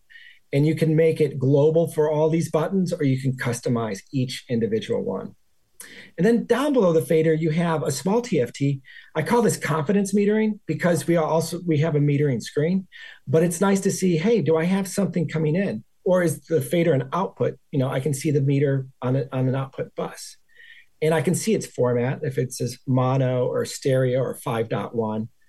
Uh, I can see if it's part of a VCA, if it's part of an auto mix, um, the labeling of the channel. So all that information pops up right here. And again, this is all power over Ethernet. You plug it in, it lights up, uh, and you're ready for action. The other surface is called a large soft panel. And this is pretty slick. This is a 10 inch touchscreen that you can customize. There's up to 12 tabs on the top. And a tab can be your EQ or your dynamics or your monitoring or something customized. So you can make a button to do a specific thing or you can set up the LSP for a user that's really not in knows audio well, so you can kind of dumb it down where they can only push certain things because you're only going to design that button to do certain things. And, and and are those rotaries connected to that monitor, or they can be separated from them? Is it is it part of that monitor? It's part of that monitor. Right. Yeah. So and you can have it as a landscape or as a profile um, mm-hmm. setup. But yeah, these six rotaries. Again, if I had uh, an EQ I hit the EQ tab, these six rotaries would match, you know, either a gain or a frequency or a Q or whatever function I had selected. Right. And if it's for dynamics, then it would be a threshold control or ratio. Right. Uh, for monitoring, this is where it's really slick because again, you can do all these things in the GUI. Everything you can do in the GUI, you can do on the surface, right? Everything on the mm. surface you can do in the GUI. For monitoring, it can be pretty complex. So you can set up a whole monitoring setup where you can just here IFB4 or mix minus two or program one or whatever that is. And you can put those buttons onto the screen and always have them available. And the nice thing, it can be your dedicated um, monitor section, right? So the user can knows he needs to go to this panel, and that's going to be nothing but their monitor. And again, these are all all these panels are are you know basically they're just IP connections. So you can connect these. So if you if we set up a VPN and um, you know anywhere in the world someone could open up these panels and have these rotaries and have the yes. have all the hardware and they're tying directly into the into the mixer natively. It's not this isn't some kind of hack. It's just that it's the way that they're built to be used. Exactly. I think i'll segue off a little bit here and just talk about what we did with espn2 uh, we did the professional fighting league in february and march and it was for um, a six week tournament and what this uh, did was quite interesting. We had the core in the IO at the event. So it was in uh, Orlando, and the mixer was 60 miles away. And he had a full setup. He had a full uh, 24 faders and four LSPs. Now, how is it delivering individual channels back to him remotely? So he's sitting well, there with a. He's just monitoring the channels, right? So mm-hmm again, everything's at the event. So the only thing coming back to the mixer is the monitoring of the audio. So that's where your latency pretty right. much is, right? And so but how is that how is that audio being delivered to him just from over the... a codec, you know, oh, right, over, right. Mm-hmm. over, the standard internet. And again, they were okay. And I um uh, we have a little article I could, you know, make available that goes through the proof of concept that we did, kind of spells it out. And these uh, engineers and mixers, they were actually okay with 175 milliseconds of latency. Right. Um, because it's a kind of a lower tiered event and it was this you know fighting event they kind of got a feel when things would happen and the camera was far enough back that there really weren't issues uh, again they're just monitoring the audio from a latency point of view the audio the dsp is at the event and all right. that stuff is still timed so that was kind of a long way for me to say, yes, you can have these panels anywhere in the world as long as it's connected to the same network as the Type R. Yeah, absolutely. Cool. And then we just have a smaller version of that. It's called this, the SSP, clever English name, right? Small soft panel. And it's a seven inch touchscreen with one rotary and one switch. And again, could be a dedicated thing. Maybe if a bunch of guests uh, around the table, the moderator, and they can control headphone level or be able to monitor s- specific things. Uh, cough switch, yep, whatever you need it to be. And again, there's no fans in these things, so they can be right in the studio. It's it's a non-issue. And again, power over Ethernet, plug it in, it lights up. Again, a Type R supports 27 panels. We don't have anybody really close to that right now. So, um, but Send me if you send me 27 panels, I'll figure it out. I'll, I'll send you back a picture of here's 27 panels all laid out. there's always someone in the room that goes, you know, yeah, I need that. I could do that. Yeah. Um, all right, so that's the surface, right? Right. And so here is really coming back to the ability for the remote production itself. And this is the what we call Calrec Assist. This is the web served application that lives in the core. So again, it could be a PC, it can be a Mac. It's browser based. If you have your Mac, you just pull up Safari and you put in the IP address of your Type R core, Right. and you're you're running. You know, um, a little bit later in the demo, I'm in San Francisco. We have our office in LA, which I connect to our core down there, Right. and boom, you know, Well, and, and I'm going to push you to go pretty pretty fast through this because I think the, the questions are starting to stack up here for us. So uh, Yeah. so let's try to get to the demo in the next couple minutes. Yeah, I mean, I can almost fly there right now. Um, Real quick, it's good to see a 50,000 foot view of how we connect. You know, Yeah. core connects to switch. This is the modern day router, right? All your edge devices, Yep. uh, IO connects right into here. And then if you need a surface, and these PoE switches, they go into here. If you don't need a surface, you can just have your PC or Mac here running the uh, uh, uh, Safari or Chrome. And this is worth hanging on for just a second. This is that DSP pack I was mentioning. There's four different levels 20, 40, 80, 120. So these are the amount of DSP channels. So if you had a big one at 120, remember I said there's three separate mixers in the core. So you could run a 120 and have two discrete audio control rooms, each with 60 channels, each with 16 auxes, each with 16 groups, each with three mains, each with their own dedicated monitoring, and each with 11 mix minuses. So between the mix minus and the auxes, you have 27 IFBs and mix minuses. So it's great. quite, quite a punch. And again, we're NMOS compliant. Um, Can you can you explain to our listeners what NMOS compliant means? Sure. So network media open specification. This is the goal of really a plug and play. So again, same kind of challenges as AES67. It's people's interpretation of the NMOS spec is always different. so you spend a lot of time working with the other manufacturers, making sure we're on the same page. We did this with uh, Imagine, uh, but we got it up and running and doing stuff. We did stuff with um, uh, EVS. And so what this allows things to do is when you do plug in a new IO box, it sees it, right? It Right. recognizes it right away, and then you can you can then put the audio in it, be off and running. So we're at beginning days, but it does work. It is happening, but it's a four letter word for some people, but but it's it's, it's I think it's going to get there. Yeah, yeah. Uh, so yeah, in summary, right? So it's a native 2110-30 console. The big thing is it scales, right? You can have the DSP be small, 20 channels go up to 120. You can uh, not have a surface or add individual panels and scale, and then the I/O can scale, right? You can use RIO or other devices uh, like Shure or uh, maybe in Clear-Com where they uh, have 2110 um, capabilities or Yeah. Yeah, absolutely. And you have you have one of these running in LA. Is that what you said? Yes. So let me uh let me bounce over to it. Are you guys seeing that now? Uh, we're still we still see the uh, uh, the the the um, deck. Oh, I got a thumbs up on one. Um let me do this real quick. Uh You may want to um, stop screen sharing, then screen share again. yeah, let me do that. Go to here we go. Yep, we see it now. Okay, cool. Apologize for that. So, um, in San Francisco, VPN in LA, it's only like a 22 millisecond connection I have, and this is just Yep. standard stuff, right? Uh, so in LA, I move this fader. That fader panel is physically moving, right? So, but this is your traditional kind of GUI look, right? These are all my faders. I can have 120 of these guys, right? Um, I got nice metering right next to my channel and just kind of rolling through a normal audio mixing console. I can hit access, it brings that channel into focus. And then when I go to processing, I can start doing things. I can change the mic pre.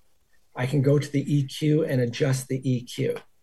I remember I'm in San Francisco, right? Doing it all right. for the production down in LA. I can go to my compressor, make all my changes. Um, I have an auto mix, which is like the Dan Dugan. Uh, I can put as many channels as I want into an auto mix, and I have two of those. Uh, I have and how many channels for, per auto mix? As many as you have. So, oh, wow. Okay. Yeah. So if you had 120 mixer, you can put 120. Kind of right crazy. It wouldn't, right? wouldn't work very well, but but, but you right. could do it. You could. but it. you know, normally you got five to eight, right. for the moderators or the people around the stage. One of the big advantages, as you guys know, with the auto mix is that it reduces a lot of the the studio noise. Yeah. But you still have the air and the energy of the studio, right? It doesn't, It's like a gate where it just cuts it off. Um, and this does do 5.1? It does 5.1. So stereo, does mono. Mm-hmm. We have delay. And what this is mainly used for is like when graphics come in, they come in slow. So now it's audio's problem. So we have to delay things. So we have 5.4 seconds of delay on every channel. And it's a long delay, yeah. Well, you can even add more, right? So I think one of the biggest things you probably see, like on the uh, PGA Tour, you know, this, they're always off at the delays. You, you hear the crack of the ball on the club, but then three seconds later you hear it they're always being challenged because of those trackers, right? They they put in a lot of um, delay, and the audio guys always always chasing it. Right. But this is how they would solve that problem. Um, so this is the you know basically this processing page is on every single channel, so we don't shortchange any channels. So if you had just a 20 DSP mixer, you got all 20. If you have 120, you have all 120. Right. And then um, again, I need to route the channel. I just go to routing and, you know, here's layer one, fader one. I called it A1. If I roll over, I can see A2, I can see A3. This guy's name is Bill. It's really hard to see. But if I need to send Bill to the web or group one, this is all I need to do. And uh, Mix Minus Seven wants to hear Bill. You know, I click it. I go to the aux sends and IFB one, two, and three all want to hear Bill, but uh, IFB four doesn't, but IFB five does. Again, I can do this all remotely. The advantage here is you could have a mixer on site, but maybe they've done something wrong or they can't figure something out. Yeah. Because you you can you know jump into the the the same network as a Type R. And that's one of the big things we have. You know, some a handful of people that we that we work with that are truly know everything inside and out, but we can't necessarily put them at every location, or right. especially if you're doing a lot of rooms, you can't do necessarily. You know, if we're doing a bunch of different venues all at the same time, you're not going to have. You can't find. I mean. It's difficult to find someone that really knows it all in and out for every single location. But there's plenty of people that can do it well. They just can't get with. They get stuck. Is when you right. need to have somebody unstick right. them. so. Right. And the nice thing is, the engineer doesn't have to run across the building. Yeah. Right. They could be in their room, or they might even be at home. Right. So, and we've done this. I mean, we we do this with other consoles. It's just that a lot of them are. It's a little bit of a kludge. You know, like it's it's right. you know, it's not really like the mixer wasn't built to do it this way. it's kind of like someone figured out how to put software on top to make it kind of work. Right. I think that that's the advantage Calrec had because that's all we do is mixing consoles. Is right. when we built this console that it had all your traditionals of how to perfect example is patching right? If i needed to patch a microphone right i'm going to go to my io patching. Remember we're in audio over ip land so we have transmitters and receivers. I go to my receivers. I look for my combo box. I can see my mic number four. This might be in the studio right for the right. anchor. And then i want to put it onto the type r. So it's a destination. I go to desk inputs I have two inputs per channel. It could be my main and backup microphone. This is just my main microphone. And I go, I want mic four to patch to Charlie, and I hit connect, and I'm done. I just patched the microphone. Right. So I can go over here to to um, the processing page, and then you know find Charlie. Here's Charlie, and now I can adjust the mic for Charlie. I can adjust the EQ for Charlie. I can go to routing and say, oh, Charlie shouldn't be on IFB one and two, and but Charlie needs to go to main one and groups five and six. Again, you know, pretty simple stuff. And this is all on a GUI. It's even easier when you're in a surface. And then even on the output, so we got the signal into the console. How do we get it out? So again, really simple. We go to IO patching, desk outs. It lays it out. What do you want to patch out? The mains, the auxes, the directs, the mix minuses, control room monitors. Let's say we want to patch um, the main outs. So we select main out. Maybe we need to patch the web. So we just select stereo, left, right. And then what format, what output card are we sending it to uh, to get to the web? We can go to transmitters just to make this one super simple. I'll go to the local uh, outputs on the back of the core. Remember, there's eight analog outs. And here I can say use out seven and eight. So on the D sub, it might break out to two XLRs or eight XLRs. You take seven and eight. And then boom, you connect that. And now I've just connected to the web. So in that really less than two minutes, I've brought a microphone onto the console. I've made adjustments. I made the routes and I've sent it off to the web. That's great. And, and then I can go to my meters, right? And I have a whole meter page. And I got four rows of meters. And I can put this on a separate TFT and always look at my meters.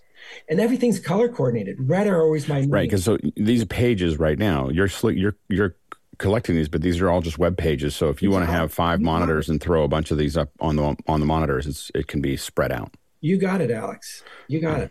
Yeah. And, and, and, so you can see, um, you know, there's a lot going on here, but you know, you you drill down, you need that information. So I can see Charlie's and Oliver's levels. Well, and here. again, it also means that you can have more than one person logged into it, and oh, yeah. people seeing the, each person. You can have four different people with different responsibilities tied into the mixer with right. just the with these with these separate IP, you know, with this with the page that they need.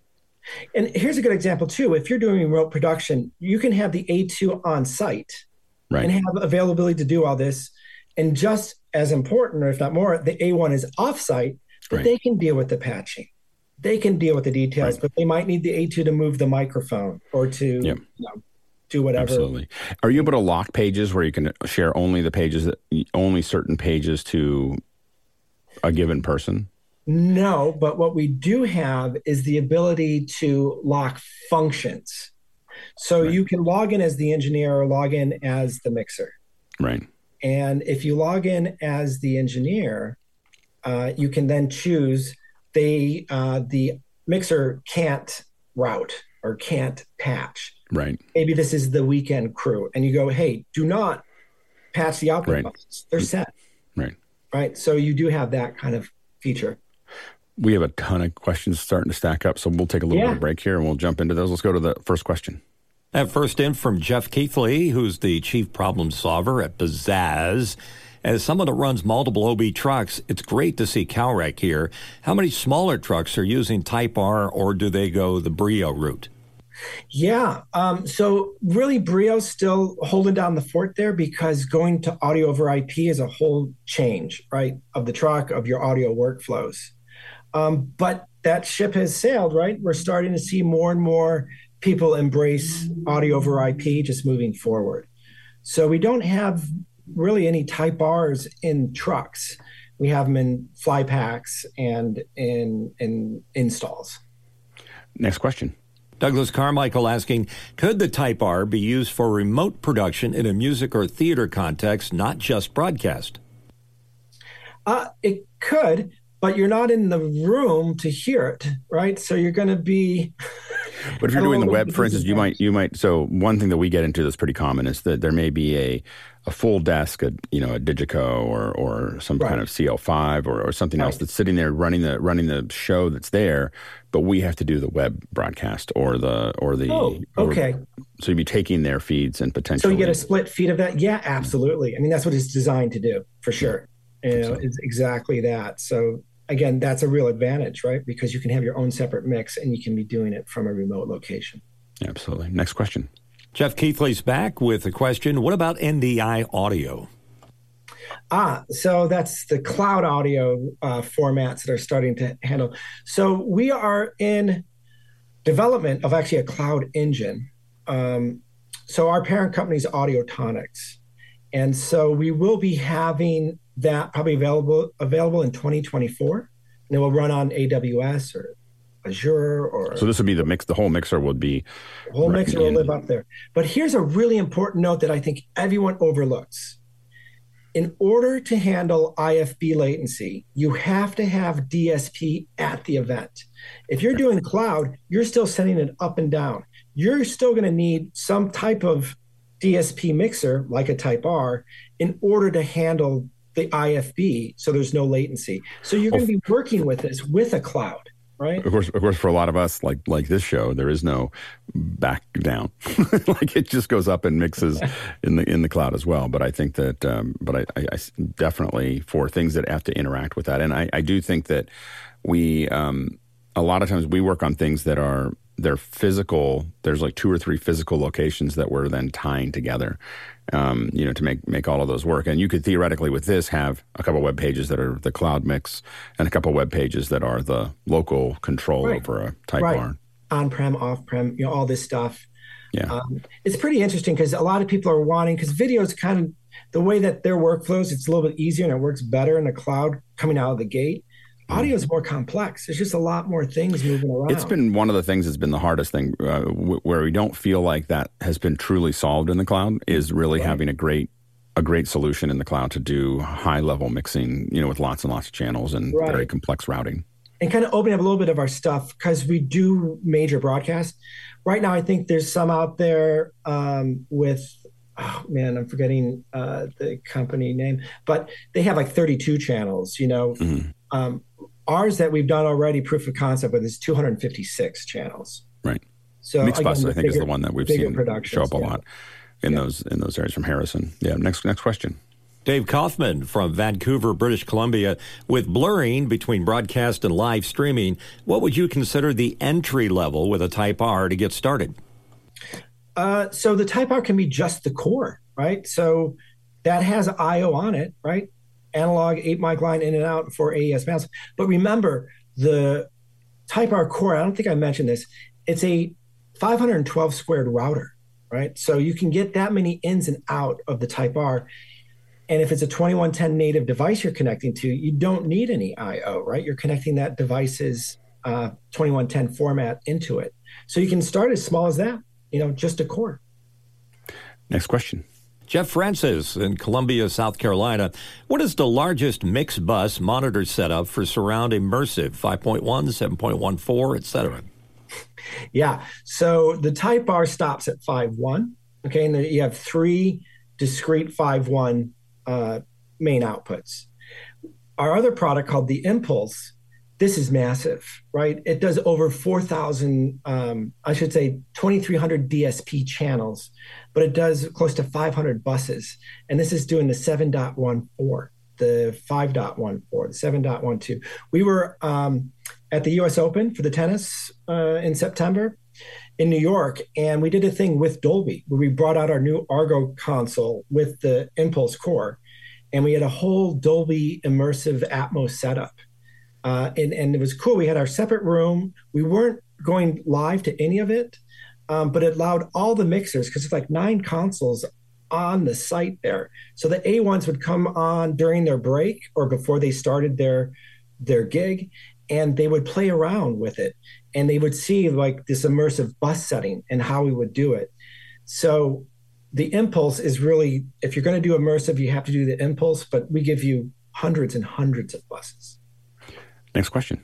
Jeff Keithley asking Is the software on the Type R more or less like the same thing that Solid State Logic and Calrec are putting in the cloud?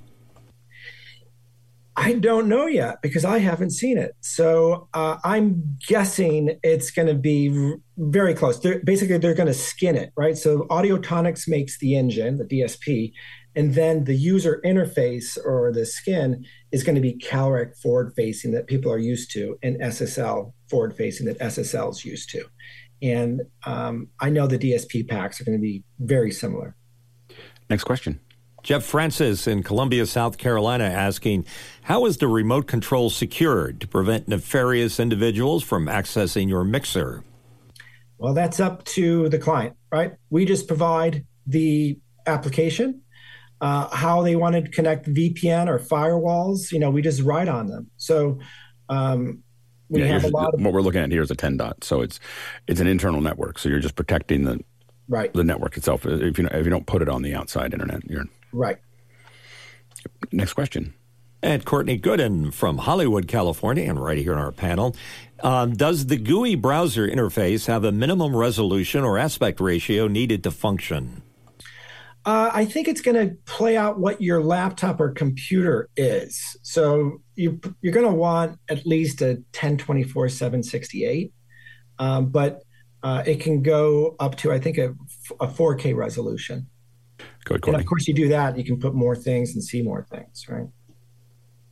And God forbid if somebody has to access it, like the, the, the guru is out somewhere and only has his phone with him, could it be accessed with a phone browser?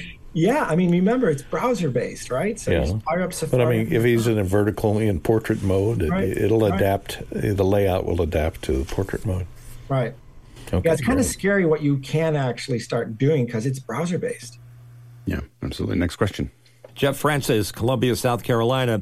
What sample rates does the console support? Uh, 48, 44 1, 48, uh, 88 2, and 96. Next question. Paul Wallace in Austin, Texas, asking, cost effective SMPTE 2110 compliant IP backbone. What does that mean? yeah, the switches, right? So we don't supply the switches. Those are going to be like a Cisco or Arista or Artel or whoever, um, but they need to be boundary clock um, switches. These are expensive s- switches, but the the point there, I guess, we're trying to make from a marketing point of view, is if video, if you already have an infrastructure that has video IP happening, then the uh, the this is the advantage of 2110, right? The dash 30s, uh, 20 is already there, so the dash 30, you just plug it into the existing network. So there's no additional um, uh, hardware needed. But if you don't have an IP infrastructure, you do have to start building one. Next question. Douglas Carmichael is in for the question for a smaller, lower budget deployment uh, that may not be able to afford a full ST 2110 infrastructure. Could the Type R be deployed with pure Dante? Uh, no, but there are a couple solutions, um, really three of them. Um, that modular frame box that I had mentioned before, right? You can put a Dante card in there, and then that connects to the Dante network, and you're off and running. What we have a, a number two, a lot of clients um, use a Focusrite that does uh, Dante to AES3. And so, because there's AES3 on the Type R, you can connect to it, and then it connects via Dante, and that's kind of your connection back and forth. The third one is Dante Domain Manager, though I don't recommend that um, because that's that's that gets deep and tricky. Next question. Uh, Paul Wallace from Austin, Texas. Uh, what is the CalREC certified training and what does it cost and what does it include? Uh, the certified training is free. Um, there's, I guess, a couple different versions. There's on the web, you can take courses, um, IP network courses, or Type R or Brio operational courses. And then, um, if you want to take it to the next level, in LA, New York, we have our our demo gear with our techs, and you go under the hood. And again, these are free because they we want everyone to know as much as possible. So when they're on site, they can fix it without necessarily having to call us. So we encourage that tremendously and try to support that. But it's really out of the New York, LA offices that we offer it. And I think right now it's just the LA office that's really offering it. Next question. Douglas Carmichael, how do you sell the Type R against other mix engine solutions in the Audiotonix stable like the Allen and Heath dLive DM0? Right. So it's kind of interesting being uh, within the Audiotonix family because we have all these mixing consoles. But everyone is kind of in their own lane, right? Their own stovepipe that does things well. Like Digico does live very well. Uh, SSL does a lot of studio uh, work and some live very well. Uh, CalREC, nothing but broadcast. Allen Heath um, you know, they're from a $500 to a $15,000 console. So we really don't bump into them too much. But the Type R can really kind of come close to it. And then it just depends what works best for the client. You know, I'm with Calrec, so I would do exactly what I just did with the demo of the Type R and just kind of go over it, go over your needs and requirements. Um, I think it's a big thing that Calrec brings is that it's our support, right? Because of the clientele we have, you know, you have to be on air. So we have six techs. You get all their uh, cell phone numbers. Um, it's not a phone tree or anything. Because it's web served, um, we can get right on there and be able to do what we need to do. So that's really the separator uh, on a lot of this stuff is the support side. And again, functionality just depends on that Allen and Heath versus the Type R. See which one really works best for your application. Sometimes the Type R isn't required, but um, if you needed multiple mixers, the Type R is going to give you that, where the Allen and Heath doesn't. Next question. Paul Wallace, Austin, Texas, asking, can you discuss Supersport's new 4K UHD IP native OB truck? IP1 in South Africa is kitted out with the latest and advanced broadcasting technologies, including Calrec 64 Fader Artemis Plus audio mixing console with Calrec's Impulse audio processing. So I just know that one from the marketing we have out there, but basically what that's saying is um, the Artemis and the Apollo, which are um, are consoles that use Hydra 2 or Impulse, which is audio over IP. And then we just call it uh, Artemis Plus. So that I know is running with the Impulse core. And basically, as I said, it is just a larger version of Type R. It just has hundreds, if not thousands, of DSP channels. Its routers 8,000 plus squared. Um, so it really performs the same way as the Type R. It just has a lot more I/O in and out, and a lot more DSP processing. But it just uses the Artemis surface uh, as opposed to uh, the Type R surface. But because the Impulse supports Calrec Assist, which is the web served application, you can do what we're seeing on the screen right now with it. You know, you can go in there from a remote location on the Artemis and be able to change the patches and everything. And this is pretty cool because the Artemis was developed 12 years ago. It's been out there that long. And we've just been able to bolt on an audio over IP backend.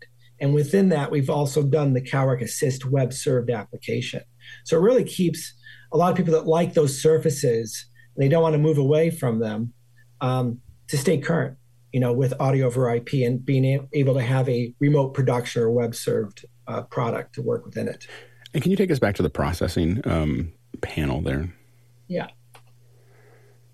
Okay, so this is and and so this is all the sub panels here for you know this is per channel, um, and so you channel. right right. So I can see I'm on later one fader five. I know it's hard for you guys to see, but this is the name. This is the equivalent. If I go into the faders page, mm-hmm. and I can hit access, it brings Oliver into focus, right? You can see the blue line around it. And then this also, you know, it changed. I got the left right arrows performing the same task. so now, if you're selected there and then you go into processing, it's going to assume that that's the one you're in. You, you got it. I got it. So now Oliver, I can change Oliver's EQ. That's great. It's fantastic. Rob, thank you so much for your time. Yeah, no, I appreciate it all. Thanks again for the opportunity. Sorry yeah, for a little hiccup in the beginning there, but not at all. No, it's, it's all good. It's all it all worked great, and and you know really excited to you know we we um a lot again a lot of us are a lot of folks are using smaller mixers, and I think it's really important that we we start to think about that. I'm we're really excited. We're going to hope hopefully bring you back when you have the cloud um, mixing solution uh, up and running. You know and ready to do you, do do you have a target time for that? Oh boy, 2024. Sometime in 2024. December. Sometime before the thirty first of December. Yeah, so maybe in yeah. a year or year or so, we'll get you back. It might be earlier. It might be earlier, but you know, we all know the engineers don't know um, because as they build it, they realize, oh, we have to solve these problems as they're building it, and then it just kind yeah. of pushes things out. Well, it's, it's, really needed. I think that we still, I think that the the, the a, a really solid cloud interface with lots and lots of channels and all the things that we tend to need is something that that's very very needed so it'll be really interesting to see what the solution yeah, looks like absolutely but i don't want to you know don't forget if you're doing ifbs you still need you know a, a dsp mixer on yep. site you know no, that's absolutely. not going to go away just because of physics Absolutely, absolutely. Thank you so much to the uh, panelists for all the uh, for all your input on both the uh, first hour and the second hour. Thanks to the producers who asked all the great questions that kept us going for the first hour and the second hour, and thanks to the incredible team on the back end that uh, that does the design that that preps everybody, that manages the process, that um, builds the code that ties this all together, um, and then also the folks that run it every single day, seven days a week. We really appreciate everybody's contribution. Uh, we, we uh, traveled 81,000 miles today, 131,000 kilometers, and that all lines up to 649 million bananas for scale. All right, let's go ahead and jump into after hours.